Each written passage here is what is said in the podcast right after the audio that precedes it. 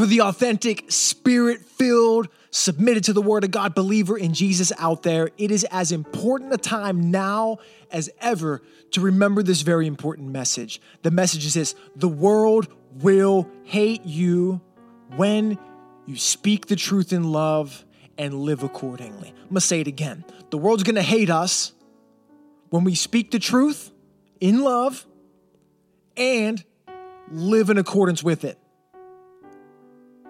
Jesus says this If the world hates you, you know that it's hated me before it hated you.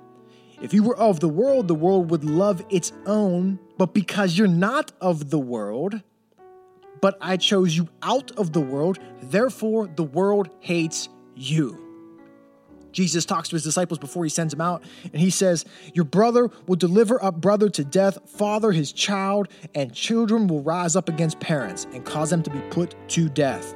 And you'll be hated by all on account of my name, but it is the one who is endured to the end that will be saved. The echo throughout the scriptures is that those that live in accordance with the word of God who walk and live as Christ walked and lived will be hated by this world.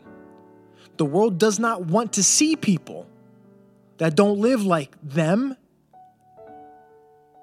Jesus was killed, disciples were killed, people today are being martyred. People hate the truth of God's word. Why? Well, my opinion is because the idea that we as people are depraved, wicked, wrong, sinful, unjust, hostile people, that just crushes our delicately high view of ourselves. In our eyes, we are right, we know everything, we are perfect, we are admirable. But the Bible paints a very different picture about who we are. And that picture is we are lost, sinful, wicked men and women that a holy and righteous Savior, in His great love, saved, not because we were so worth saving, because of who He was, who He is, not be, despite who we are. The reality of our need, our human need, that reality of our human need of for, for saving is a difficult pill to swallow for people that view themselves as saviors. People that view themselves as saviors don't need one because they are one. The true gospel, as explained in the Word of God, not the social gospel, the prosperity gospel, the word of faith gospel, the wellness or health gospel, or the social justice gospel, or anything other than the biblical gospel can save a sinful person and restore them in their depraved condition, worthy of death eternally. No other gospel can take that person and, and reconcile them to the Father except through faith in Christ alone and repentance from dead works. It is a miraculous thing. Nothing else can do it. Christ, the gospel contained therein to this word of God, nothing else can save. And Christian, believer, please hear me. We must not amalgamate the truth that saves with a falsehood that doesn't, so we can make friends with a world that Jesus Christ says is going to hate us. We got to love people enough to be hated by them, to preach, to teach, to pray for their repentance. Any peace, any human institution that we could create to reconcile or do anything will fall short of the gospel. The gospel is it, period, the end. And when we preach that, the world's gonna hate us because the world has the answers. The world, look, guys, I'm a historian by training. Look at the history of the world. Look, it's been jacked up for a long time with everybody and their brilliant ideas. Look at the world today. Turn the news on for four seconds. How reconciled are we? There is nothing that has lasting reconciliation to restore the hearts of man and woman to the Father and actually bring peace other than the gospel, the true gospel. Faith, repentance, obedience to the word of God living a life that is uh, spent daily walking and pursuing, that is the life that we are called to. We can't change what God's word says to make friends where God says we won't have friends. We exist as human beings. I'm going to give you the meaning of life. You and I, our mission on this earth isn't to bring peace to it, it's to bring people to the feet of the Savior that can bring peace to them when they have faith and repent. That's it, period, the end. Nothing else is going to do that. And we could create all kind of solutions and solve all kind of problems and pat ourselves on the back for what marvelous demigods we are at bringing about great things. Look, guys, we started Cornerstone because we wanted to give kids opportunities to have scholarships to come to school, you know, regardless if they could afford it or not. Oh, that's so great. That filled a need in this earth, but that didn't bring peace creating things is not bad, it's good. You should do it. We got a student that graduated from Cornerstone, started schools in Liberia, teaching people across the world, inspiring them. Shout out Prince Jarbo. But nothing, no institution, no policy or law can reconcile man to his to the God of the universe except faith in Jesus Christ and repentance from dead works. Period the end. I don't care if you've been dipped, dunked, ate this thing. Did, that is that is nothing.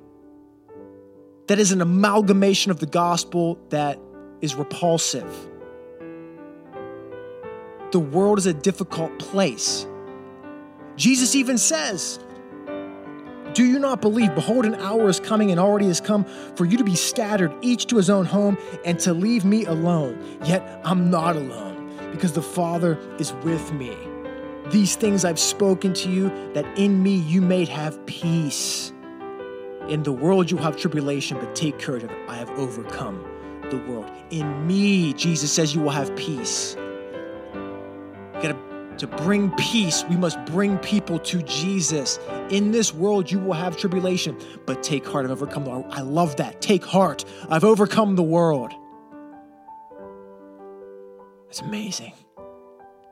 Jesus says this world will be difficult, but he's won. He's the winner. He's the victor. Christian, why, why would we placate to the losing team? Why would we grovel to the losing team? The losing team is humanity, by the way. Why do we look for the approval in the backpats and the, the, the, the, the worship of us and people to bow to us and people, I want people to respect me and think highly. We are the losing team. Why would we placate to them? Why are we trying to please people that need to be brought to the feet of the Savior? It's hard times. This world's a difficult place. It always will be if we believe the word of God, this world will always be a difficult place. That doesn't mean that we don't do what we can do to bring about godly righteousness in our institutions and in our communities and in our streets or schools, whatever the case might be. But we really have to focus our effort on creating disciples and creating people that are followers of Christ in a fallen world that have the courage to speak the truth in love in this fallen world, regardless of the world falling down around them, regardless as if people mock them or scorn them. Guys, I, I get kids coming to my office all the time. I'm working with them on uh, somebody's said something mean to them or they bullied them or they all these kind of things. And, and, and, and my heart breaks. My heart literally, I mean, I get wrecked when I hear mean things happening, but I also know this world is going to be way more brutal to these people when they get out into the real thing. You know this to be true. So, our job, we don't just want to say, hey, let's make the most best environment possible. We do that, but but we have to approach young men, young women, old men, old women with the reality that this world's gonna be rough. How do we get people into a position to grow and develop and strengthen so they have the courage, the mental, emotional, and spiritual strength to go out into it and not be affected by what Jesus Christ says is coming. That they can actually love people enough to speak courageously and, and to, to, to actually bring them into the community of God, to have reconciliation with the Father. Don't we want our young people that imagine this? Someday people say to them, hey, yeah, yeah they, they, they, say all kind of mean, nasty things about them. And they say, Mom, Dad, somebody said these things about me. I really, I feel sorry for them. They must really be hurting inside and they really need Jesus. Can we pray for them? That kid is untouchable.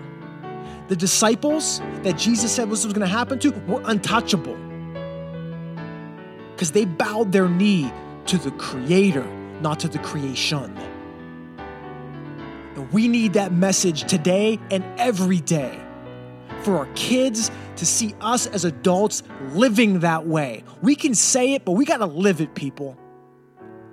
There's no shortcuts. By God's grace, through His Spirit, He can equip us to do so, but it takes community too. It takes you and me and all of us around saying, hey, we're in this thing, we're committed to this. We need to encourage one another. The criticism, the backbiting, the whatever, we got to cut it out and get up with the program. This world needs God, and you have it. We have the solution. It's the gospel. We have the solution. The world needs it. Nothing else. This is the greatest need. And we need a community to just be encouraging daily. We have ups and downs. We got to be there to pick each other up so we can walk on together. We're not called to bow to or befriend the world. We're called to love people enough to tell them the truth so God can transform their hearts and minds. Period. The end. It is as important now as ever to remember the world's going to hate us.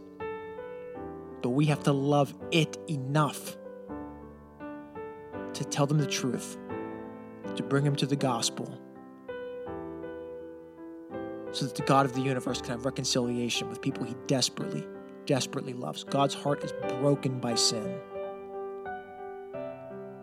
But Christ's body was also broken for you and for me.